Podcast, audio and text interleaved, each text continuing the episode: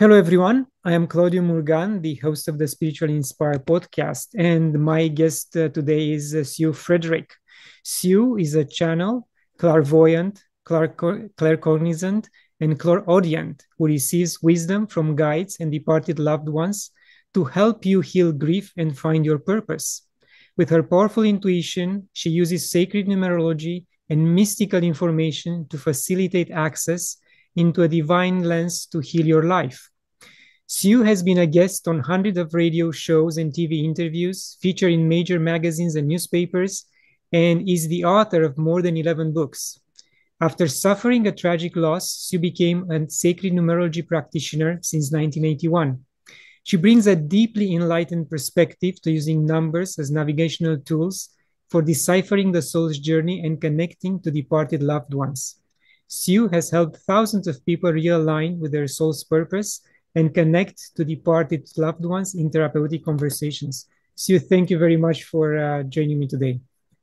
It's such an honor to be here with you. Your your soul is so sensitive and intuitive and you're a writer just like me so i feel very much in sync with you thank you and i'm sure we are going to have a wonderful discussion and I would like to start uh, with one of your books. I mean, the uh, title is quite intriguing uh, to me Water Oak. It is a memoir, if I'm correct. And uh, what's behind the title and how does it tie into your uh, spiritual path? It's so interesting that you would pick that book to talk about because you're a writer. And that is my book where I really channeled in my life story through the the spiritual lens. And it's the book i'm proudest of as far as writing goes because it, it's not nonfiction i mean it's not um, traditional self-help fiction i mean nonfiction like the rest of my books are self-help but this one was pure divine inspiration memoir. And it is about growing up very sensitive and intuitive in the deep south and there was this one place in my childhood where I felt very sacred and very safe, and that was at this beach house called Long in Long Beach, Mississippi, where generations of family had owned it, and we all came together as extended family there. And at the front of the yard was this towering, beautiful water oak tree. And I would spend hours in that, climbing up that tree, nestled in that tree, contemplating life and looking out at the Gulf of Mexico. And I felt so um, wisdom connected to spirit when I was in that tree.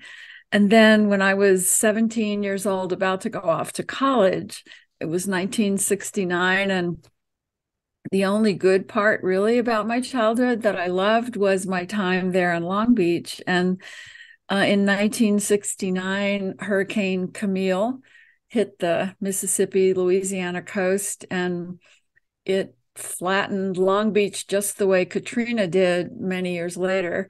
So we lost our home and everything. And that marked my awakening to the transient nature of the physical world. Um, and also the intuitive connection to land that people can have. As I went off to college, then, and people would ask me about my life, the only thing I could talk about was losing Long Beach. And I couldn't explain it well, but it represented everything good about childhood. And um, what I've learned, especially through Water Oak writing of the book and looking back at my life, is that that tree was one of my greatest teachers because when the storm came, what was left in our front yard was the trunk of the tree, and some of the branches were cut off by the huge wall of water that had washed through the land, but it was still there. And when I was able to ever go back, and it was destroyed again in Katrina, and still the trunk was lifting up its arms and I always felt it was offering protection and love and support and and I would go and lean into that tree and smell it and it was such a huge connection. So that's the name of the book. And then I looked at my whole life story through the spiritual lens of what was I learning? What did I agree to? And so much of my pain of childhood was about learning to connect to the invisible realms, the divine realms, rather than just being focused on the physical world. Yeah, so it looks like that tree has deep, deep roots, and uh, maybe not even the third wave, if there'll be a third wave, will uh, uproot him, uproot it. Yes. yes. So I assume that you haven't found any other um, such or similar wonderful tree to to get attached to uh, sentimentally. Well, I lived in Colorado for many many years, and um, you know I've loved gardens and plants and farms and the land and everything, but I've never been able to have that one tree like the water oak tree. and now I live in Arizona, so the trees are very different here. But that water oak tree, I have to tell you, I still dream about Long Beach probably once every few weeks. I'm back in Long Beach. The homes are still there. All my relatives are there. We're flying through the rooms together. We're talking. Half of my relatives are on the other side now, but they all come. We meet in Long Beach. And that glorious tree is always there and it's perfect in those dreams. So I know that in spirit, that tree lives on. Yes, wonderful. And now being in Arizona, you have the rocks, which yes. are a totally different spirit. And, um, you know, you have but, to you approach know, the them cactus, differently but the cactus here, I don't know if you've ever been to Arizona, but the saguaro cactus, they are sacred beings. They have their arms up here like the ancient water oak tree did. I can look out my window and there are gorgeous saguaro cactus, huge, many, many feet tall, with their arms lifting up to heaven the same way that my tree did. So I love these saguaros. I feel right at home here. yes. In fact, I was planning to come to Sedona this month, maybe towards the end of this month. Is not panning out yet, but I let the, the universe make the plans and maybe sometime in, in July we'll see. But I really want to to come to Sedona this um, year. At the end of June would have been much better because uh, I could have tied it into other events. But yeah. uh, next week, in fact, I'm going to uh, have another interview, another guest from Sedona, Rahelio. So he's mm-hmm. a tour guide there. He's uh, an indigenous person, and I'm sure we'll have another interesting conversation. But going back to you, you are, I think, uh, close to launch uh, another book through the through yes. a divine lens. What yes. ex- inspired you this time? Well, um, as a writer, you must understand I'm always compelled to mm. write whatever I'm learning. I t- feel like I have to turn around and write about it. In fact, writing is kind of the way I process life and understand the world. Um, so in 2015, if you can see this vision behind me, um, I had been out in the world doing my work, and I was had already published. There were many books out being had, that I had written and published, and I was helping grieving people connect to their departed loved ones, and doing big grief workshops where I helped every attendee connect through spirit to have a conversation with their departed. And I love the work so much, and I still do it but I came home really exhausted and from the long travel to the retreat center and everything. And I came home exhausted and I got sick, got a really high fever. And I have always had very easy and quick out of body experiences and especially if I'm ever sick I'm it's like my soul just goes you know it's like hey we can get out of here let's lift up and travel in the divine and so, certainly, I had this high fever. This was 2015. And I went into that um, state of traveling outside of my body, and the guides and the angels were holding me above the earth. As you can see in this picture, I was kind of out in space with them holding me, and they were showing me planet Earth. And it was showing up with all these dots of light shining up from the earth and they were huge. If you can see in this picture, my husband recreated this graphic to explain it. but the light from each soul on earth was shooting way beyond the earth and it was sparking all these other lights around the world to stand up and shine the light of love around the world. And so in my vision, the guides were holding me, showing me this, and they said, Do you see that there is constantly light winning? The light is constantly sparking another light and another light to fill all the dark crevices that are on the earth. And so the wind, the light, and the love is always winning. And I was loved it. I loved it, but they were very adamant and they were saying, so you have to go on with your work talking about how we've got to see this light. We have to understand this vision and not get lost in the painful things that happen on earth. And they even told me, you know, there will be some very difficult, challenging years coming up on earth. And um, and they made me like promise that I would be one of the people teaching about light and love, no matter what happened.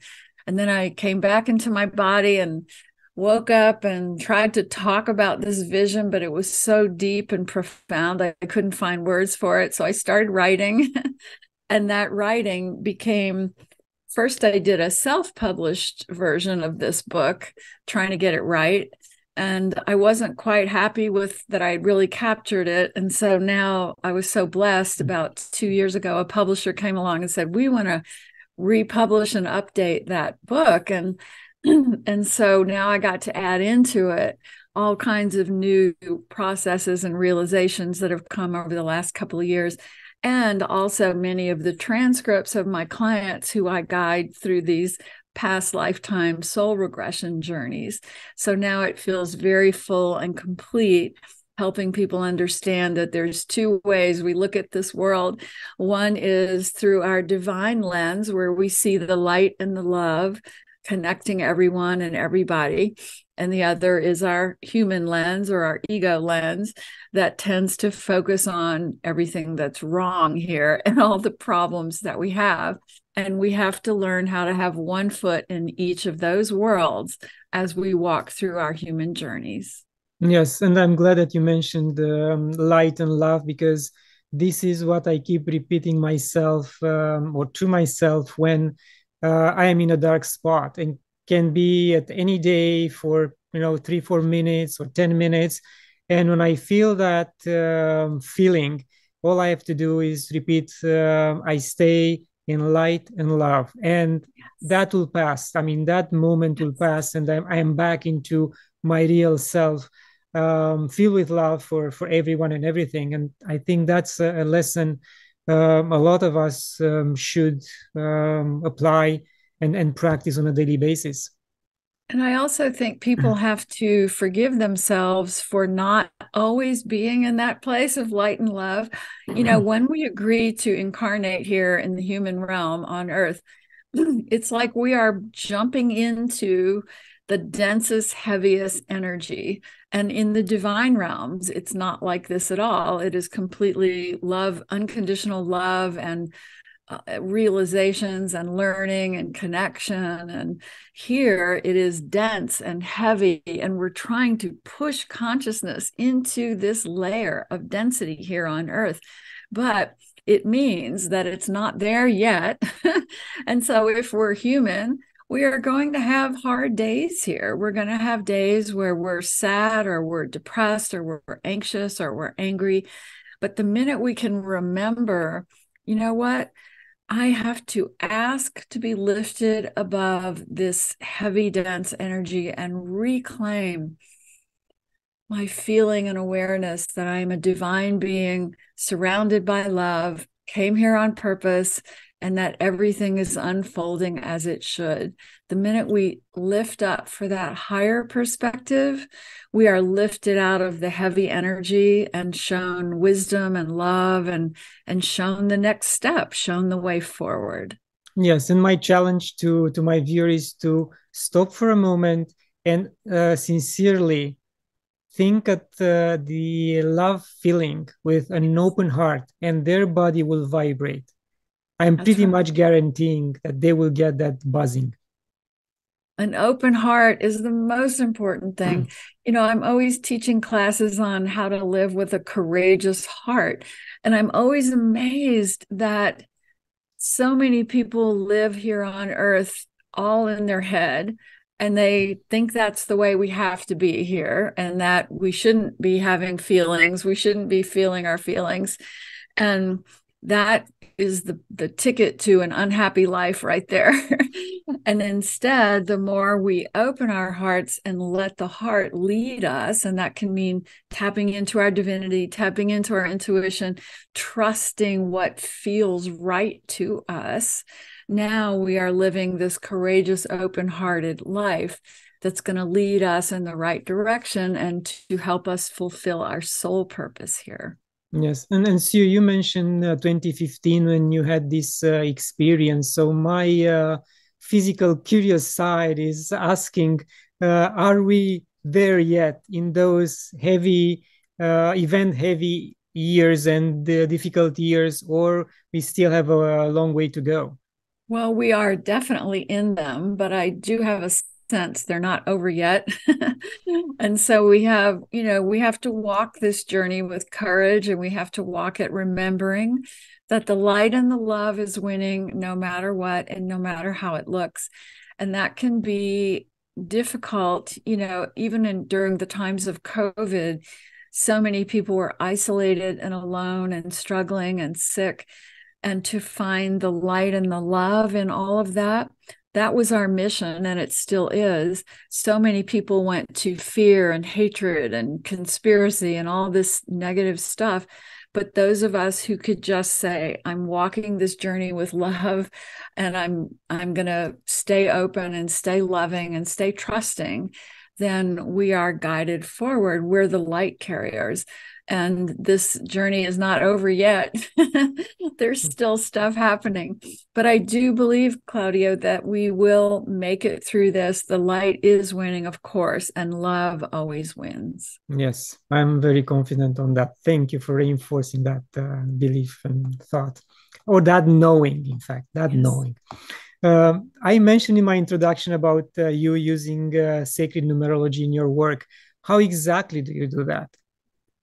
Well, I my big wake up call, you could say, was 1979. I was a mountaineering instructor for Colorado Outward Bound, and I was married to this gorgeous mountain climbing, beautiful man who I adored. he loved me so well, and I loved him.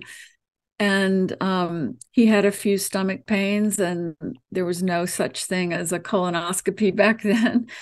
And by the time he was done, diagnosed, um, the doctors gave him two weeks to live, that he had colon cancer. But we turned that around and he had a year because we went to see every kind of healer from conventional to alternative. We went to Native American healers, everything, nutrition, as well as the conventional. But it the lesson of it was that this is a brief journey in the physical and that the hardest lesson is letting go and surrendering to what needs to happen if it's not what our monkey mind or our ego wants to happen. And so that lesson was laid on me at the age of 29 when I held my beautiful husband in my arms as his soul slipped away into the divine. But the good news is he took me with him. He showed me everything about those realms. He communicated with me so vividly, so many visions, so many conversations, signs like you wouldn't believe to show me that he was fine and that I was in the tough part, the the school. and in the midst of my grief as I was trying to figure out, okay, I know that Paul is good because he's shown to me how well he's doing. He gave me an apartment to live in through a dream he gave me, and I found that apartment the next day. I mean, he was giving me so much. I knew he was fine. But like many grievers, I needed to know why am I still here? So I know where he is, and I know that's amazing in those realms. But why do I have to be on earth? Why am I still here? And also, my other question was, why do good people suffer? I mean, why does anybody suffer here? Why is there so much suffering? And, you know, all religious traditions try to answer that and I had grown up Catholic where we were taught, you know, suffering is good for you. it's going to burn up, you know, your sins and everything. But what I had learned is that I, I could no longer look at that traditional religion because it did not resonate as true. I knew there was not a God in the sky punishing people and rewarding them. I just knew that. And so I had a friend come over and give me a numerology reading. And in one hour, she showed me my soul mission that I came to accomplish, Paul's, what our agreement was, where I was in my reinvention points, and what I was still here to do. And that hour with her changed my life in every way. It was all the answers that I was looking for. And I became obsessed with the numbers then and trying to learn everything about them. And and so that was 1980. and as I've evolved and grown and also studied so many different sacred spiritual paths, I've put them together so that I meditate on a person's path, on their numerology, and I download guidance for them and I write it. And then I share that with them at the beginning of a session. But the numbers, after all these decades, really are an intuitive gateway for me of connecting to that soul and helping them understand why they're still here, what they've come to do. Like um, you gave me your birth date. So I'm I love it that you're the Scorpio 11, highly intuitive, highly sensitive, meant to heal the world. And it's such a profound sensitivity that one of your challenges here was to find your ability to be on the earth with all of that intuition and sensitivity rocking your world. And so I'm so glad you're here. I'm so glad you're a writer. I'm so glad you're successful at your podcast. That's the journey of a master soul because you're a master soul 11. I had the chance to leave two years ago and I decided not to just because I pointed back to what I said earlier love and light and that pulled me back. So that was a possible exit point for your soul? Yes. Do you believe that you came back because there was still work you wanted to have get done here? Yes, and the main but the main purpose if I can interject to that but um which pulled me back was my responsibilities to my family and the fact that they might hate me for the rest of their lives for leaving them behind uh, in a foreign say, country. Did so, you say this was two years ago? Uh, yes, 2021. That's perfect because you were in a nine personal year that year, an mm. ending of a cycle. I love helping people understand we have these nine year reinvention cycles. And whenever we hit a nine year, so much of our life is up for review. And we're saying, okay, what have I learned? Where am I going to go on the next cycle? What am I taking with me? All of that good stuff of surrender at, at, the end of a nine year. And it's so funny, your soul actually was going, Hey, maybe we don't have to be here in the physical world anymore. And your and your soul went, Oh no, yes, we do have to be here in the physical world. And and you came back. And what's so cool is um, when I hit that vision that I showed you for 2015, the next nine year I had after that, my beautiful husband, Gene, was diagnosed with very aggressive cancer. And we had to sell our Colorado home and move to Arizona so he could be at Mayo. And he's doing great but it was an ending I didn't get to cross over or even hmm. consider it because I had to move and pack and get a new house and take care of Gene. But it was such an ending of our old life. And that's what happens in these nine years. I'm so glad you and I stayed. Thank you. Yes, I'm glad too, because there's still a lot of uh, experiences to to go through and feel and, you know, see your uh, children um, grown grown up and growing up and uh, you know established i think that's a, um, a satisfaction we we have to have. Definitely. Yes. And um, uh, talking about um, um, if i allow if you allow me to provide or to give you an idea for the book you are still in contact with paul. Maybe you can write a book um, together based on his experiences over there and how you see them from this angle. Because one of my guests from Sedona, Rainy Hiley, had this understanding with her mother before she passed that mom you're going to have to come back and you have to answer all my questions. And she did. And she recently um, published a book about their conversation from the other side.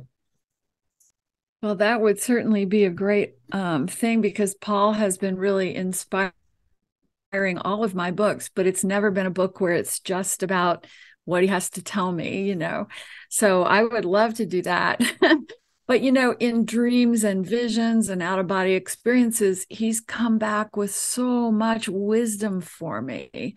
And, you know, there was this one experience where I was teaching another grief workshop, and a lot of the people there were telling me that their loved ones had suffered, had died from cancer. Even we had some parents whose beautiful children had died from childhood cancer, which we all know is the most painful thing that a mom or a dad can go through with their child. And so all of their questions were, you know, why is there suffering? And as I was trying to help them connect to their departeds to get those answers, um, Paul came through and and he lifted up his shirt and showed me this translucent white skin because he had had surgeries when he was in his body and his abdomen was scarred up with three different surgeries. And as he lifted up his shirt in this vision, it was perfect, translucent, undamaged skin. And he said, the soul never suffers. There is no suffering in the divine. The moment those children or anyone lifts out of the body, and they all lift out before the final breath, once they are out, they are completely free, happy, no suffering, completely um, free of any kind of pain. And yet we carry around our memories of their suffering, and that they don't like that they don't want to see us remembering that sort of thing. And so Paul was like, you have to tell those people in those workshops that their beloveds are not in those moments of pain and they should not keep talking about them and thinking about them because they they do not exist anymore and the divine is glorious and pain free and so, hopefully, anybody listening who's lost a loved one to suffering can really find comfort in that. Yes, and I can I can relate to that. And on top of us being relieved that they are not suffering anymore, somehow we blame them that also at the same time we blame them that they left us by ourselves. We are alone now and in so much pain and so much grief. So again, we put the cause on the causation to someone else that departed right. instead of you know pulling ourselves up understanding where we stand and cleaning up our energies and moving forward yes. Well you know that's the greatest gift paul gave me is that his messages to me were so strong about the fact that i needed to be here and I needed to be productive. And I had books to write and I had mm. spiritual paths to study. And I did. I lived in ashrams. I became a unity minister. I've spent so many decades studying every religion and studying spirituality because Paul said, we agreed to this together for different reasons. But the fact that you're still there is because you have to be a teacher of these higher ideas. And so when we're grieving, once we can get through all that terrible guilt and anger and blame, and it's our choice to get through it, it's our choice to look at it through the divine lens. Once we lift into that view, ah, we can find our purpose. We can find what we're here to do now and how we're here to use our pain as fuel, helping others. Yes. And because you just mentioned um, session with clients, um, would you be able to um, share with us um, some powerful sessions uh, while you're exploring past lives and getting guidance from their um, spirit guides? Well, my favorite clients are, um, well, actually, my favorite clients are grieving moms and grieving dads because their children come through with such clarity and such wisdom. And the way I do it is I make a date with the spirit. I'm not, I don't work the way traditional mediums do. So, so I get their numerology, the numerology of the mom and dad, the numerology of the departed child.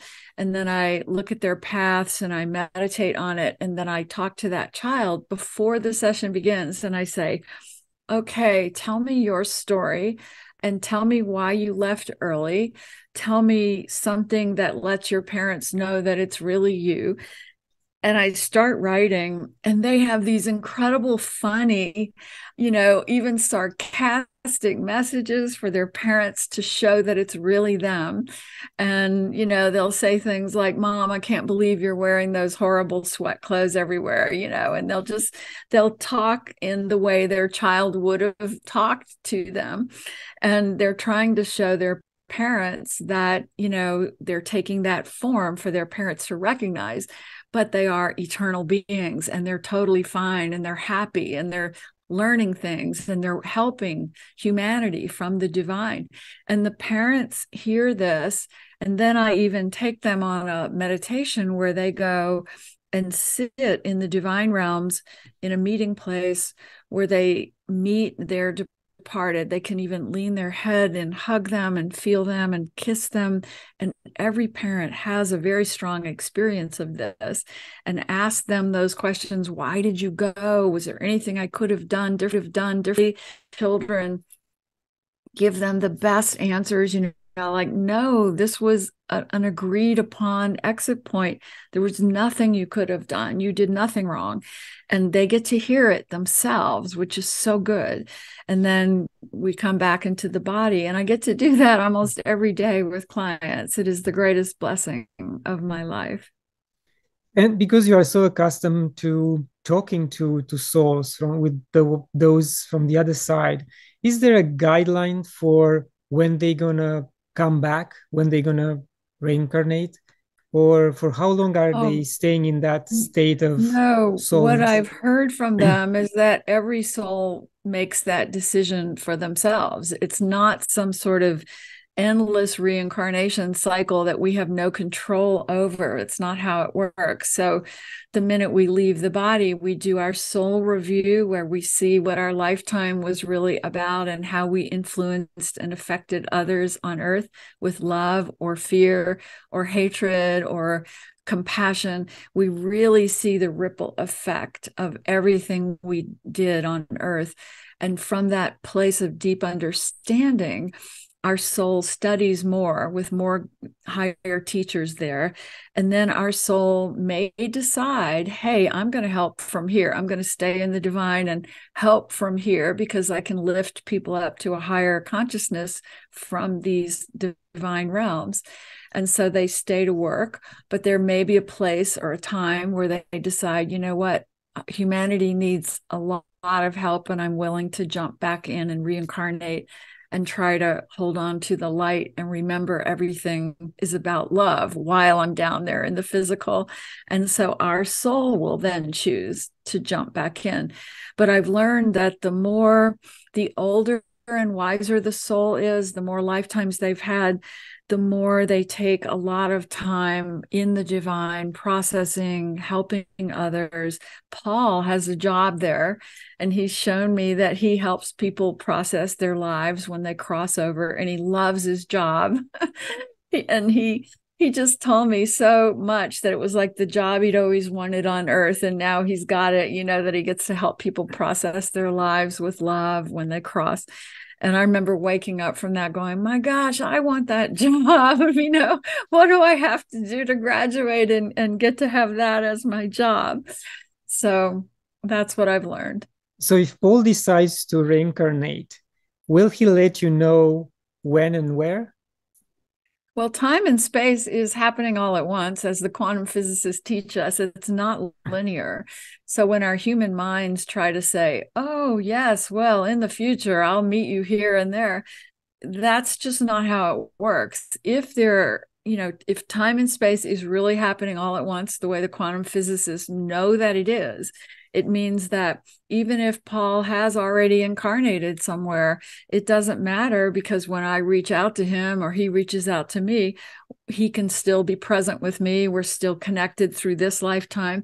We can't get our minds around how time works, it's not linear. Yes, and in fact, I wanted to reach this point because that means an imprint of Paul's soul will always stay there, even if yes. another imprint of his soul decides to reincarnate. Yeah. Okay, that's that's well, interesting. And, and you know what's interesting is that one of the things that messed me up with my grief early on when Paul crossed over is that Boulder. I lived in Boulder, Colorado, and Boulder is a Buddhist community. And I had Hindu teachers and Buddhist teachers. And one of the first things they said to me was, you shouldn't try to connect to him. You shouldn't try to call on him because he's got to move up to the highest realms and then he's going to reincarnate. And, you know, here was Paul showing up constantly telling me all this stuff and I didn't know if that was okay. Like I was worried maybe, you know, he needs to move on. And that is a wrong, untrue message. Because if your beloved is showing up and giving you guidance, then that's where they're supposed to be. And of course, they may have also incarnated. It's none of our business. All we know is that their soul is also coming to help us and enlighten us. And we have to trust that. Yes. And you mentioned uh, intuition. So, do we all have a flawless intuition guidance system we can trust? Yes, we do. But boy, that monkey mind talks us out of it, don't you think? I mean, every day people go, Oh, I really had this feeling I should have done such and such, but it didn't seem logical or practical. And so I had to listen to my logic mind and do something different. And I'm here to tell you when you get that gut feeling or when you feel that a certain path is right for you, even if it's illogical, you've got to go in that direction because our intuition is a flawless guidance system. And there are times when we have to take a risk, when we have to reinvent our career overnight and walk away from financial security if it is fully in alignment with our soul's work and our gut is telling us it's what we need to do. Yes, and sometimes are just small hints or small things which will in the end will add up. And i'll give you a very trivial example. Just before this interview i said i have to go to the door and check if certain packages have arrived. I mean i was told that they will arrive you know sometime late or tomorrow. I would walk to the door and here they were. So i had to pull them in and then start the interview. But it was again just the intuition, a hint that yes. something has changed in that space. That it, that it goes against the mm. logic. Yes. And people have so much trouble with that because our culture worships the left brain logic mind. You know, that's when we're growing up and we're thinking mm. about career. Everybody says, oh, you've got to get that practical career, even if you hate it, but then you'll have financial security. Well, I wrote a whole book about that called I See Your Dream Job, and it is not true. We are all here to follow our true work and make it successful financially. And it may not be at all the logical left brain career that we started out with.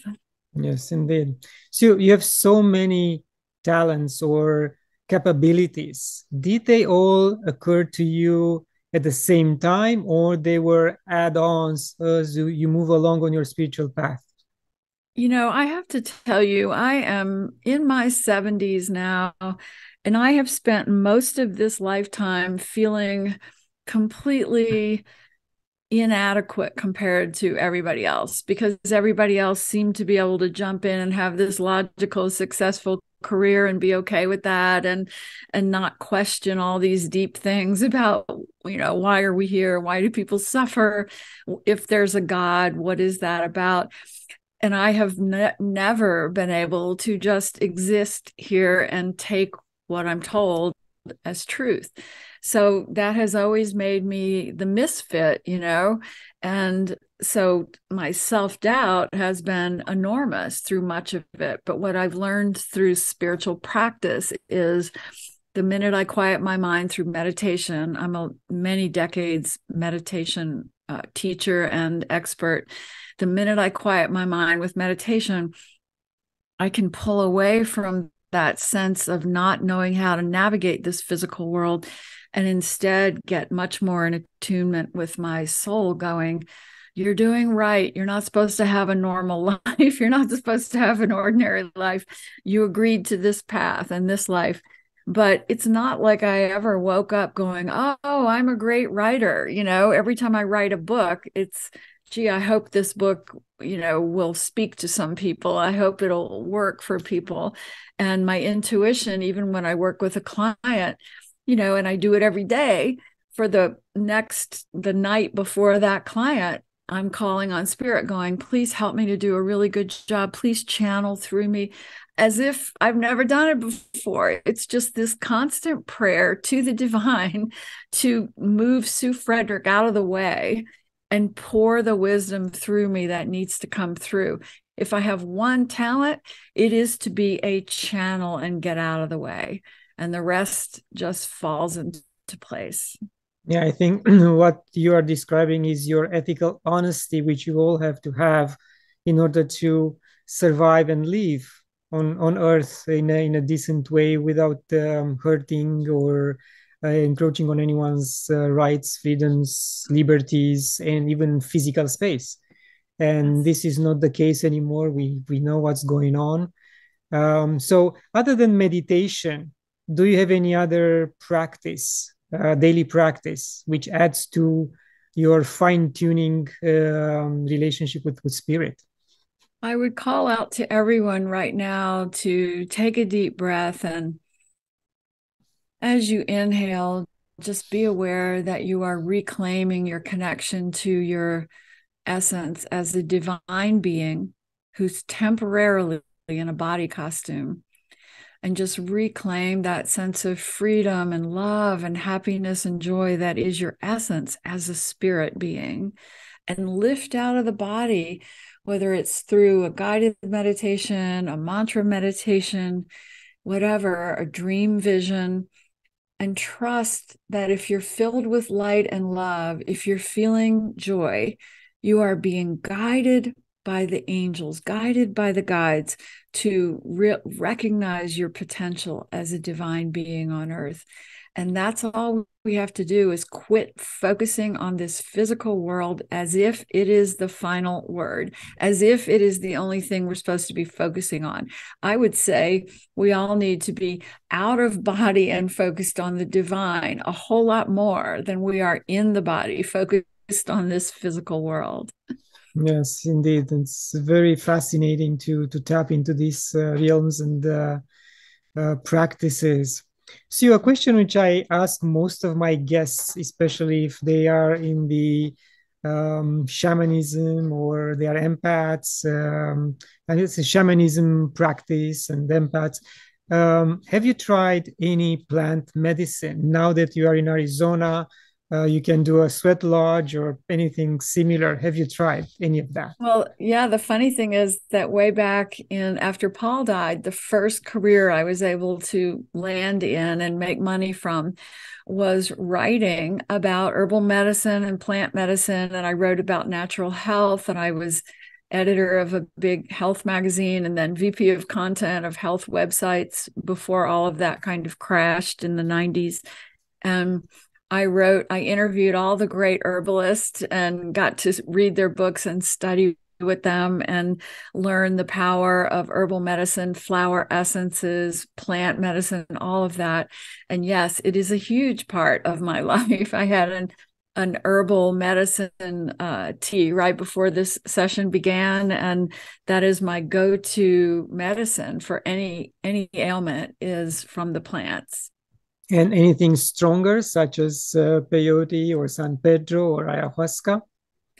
No, I was a hippie in the six, you know, in 1970, 69 when I went off to college. And I learned very quickly that I couldn't do substances like that because of my sensitivity.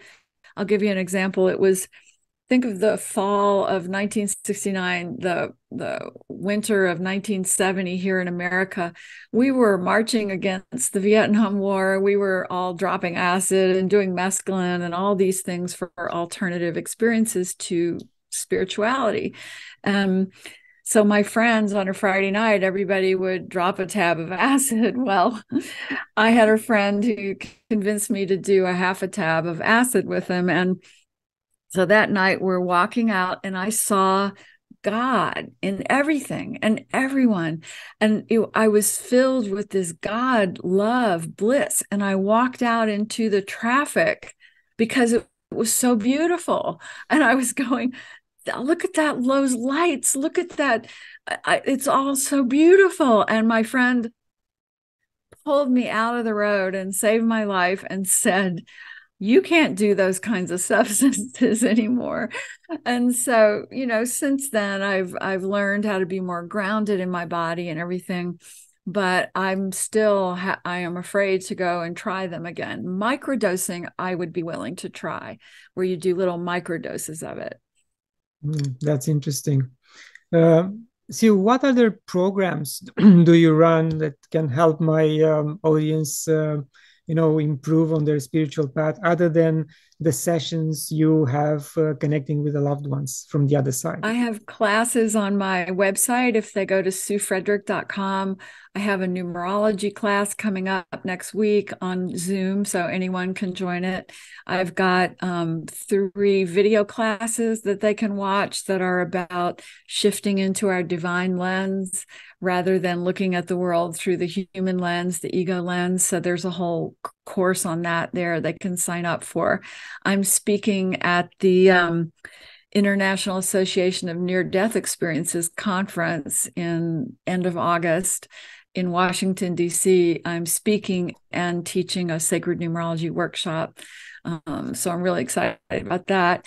I'm very involved with an incredible nonprofit here in Arizona called helpingparentsheal.org. They are the organization I've ever had anything to do with. They are all parents who have children in spirit and they have a website with hundreds and thousands of videos of people like me talking to the grieving parents about a different way to connect to their child and a different way of viewing that tragic loss. And so they have big conferences, and I get to be one of the speakers for them. And I love those moms more than life. So, this is how people can find me. And even though I've done lots of work helping people find their purpose, their career, my heart is really fully in to helping grieving people connect to their departed loved ones and have their own conversation with them rather than having, for example, a medium tell them everything about their child. My goal is that every grieving person has that experience themselves. And without putting words in your mouth, do you think or have you seen that hundred percent of the those talking to uh, the lost loved ones change their perspective and embrace uh, the new approach and the new mindset after the session? Well, it may not happen right away. I mean, we are stubborn human beings here on earth. So, what I've noticed is people will still go into their deep pain and deep grief. That's part of being human. But now that they've had a different kind of experience, when they're ready, they're going to come up for air and look for that kind of sign again. They're going to look for maybe another workshop that helps them learn how to connect to their child. They're now going to be open and they're going to be on the searching journey to experience it more themselves. I, I think it's rare for someone to just instantly shift into that, but I know a person who did. And she's the founder of um, Helping Parents Heal. Her name is Elizabeth Boisson. and she has two children in spirit. And when her son um, died on Everest at the base camp of Everest, he was, I think he was 19. He was on a college trip and he got severe mountain sickness. and they patched him through to her here in Arizona on one of those satellite phones. And he was already unconscious on Everest. And um, she said, I love you so much, Morgan. If this is your moment that you have to go, be free and leave your body. You don't have to stay for me. We'll be fine. And she felt her son walk up behind her in here in Arizona and wrap his big bare arms around her and hug her. And she felt it so strongly that she turned around thinking he had just come home and it was spirit. And from that moment on, she said, I'm going to devote the rest of my life to helping all parents have these kinds of experiences. And she has never looked back. She's the most inspiring human being I've ever met. That's beautiful. Yeah, thank you for for sharing. So we are all concerned with the status of um, Mother Earth. What's happening to her? What we are doing to her, but also the cycle she's going through every, let's say, 12,000 years, to throw a number which is more and more public these days. How do you sense um, mother reacting to, to what's going on? If you had this experience, of course. So, you know, we are all spirit, including the plants, including the rocks. Everything here is energy on this earth and you know the mother earth image is so correct because it is a spirit it is a, a living eternal soul so it's very hard for us as humans to understand that whatever's going on now in the earth is part of what we agreed to experience for the process of waking up and learning and evolving. But I do also believe that no matter how things get here, that the soul of Mother Earth is all enduring, all eternal, just like the souls of our departed children, departed loved ones. So there is a future unfolding that we can't see. We're not allowed to see it. But I believe it has something to do with all of us recognizing that everything is alive, that the rock, the plant, the sky, everything is living, everything is an energy being. And so we will learn a way as time goes on to energetically live on this planet in a whole new way. Sorry, not in a physical way, perhaps, but we don't know how that will go. yes, we are tough and uh, we will survive. We'll um, go through the other side for sure. Of course, not uh, all of us, but uh, it's enough to um, to perpetuate the, the race, I assume. I agree. So we are approaching the uh, the end of uh, the interview. Any final thoughts? I just hope everybody here can remember this vision that I've had of the light always winning. So no matter what scary things happen, the more people can go into their heart and send love to the world and to everyone in the world, the more we're going to shift this together. And so it is. Thank you very much. So it is. Thank you. Thank you for your Thank time you. and for your uh, amazing uh, knowledge you, you shared with us. Thank and uh, to my guests, to my viewers, thank you for sharing. Watch it, like it, um, get a free copy of my book when you visit my website. And until next time, love and gratitude.